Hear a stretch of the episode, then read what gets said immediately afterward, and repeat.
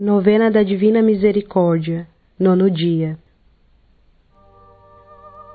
Hoje, traze-me as almas tíbias e mergulhe-as no abismo da minha misericórdia.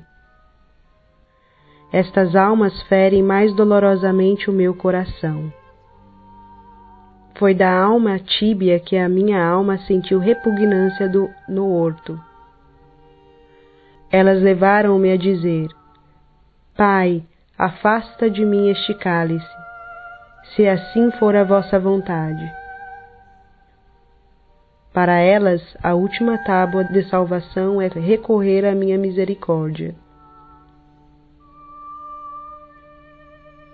O fogo e o gelo não podem ser unidos, porque ou o fogo se apaga ou o gelo se derrete.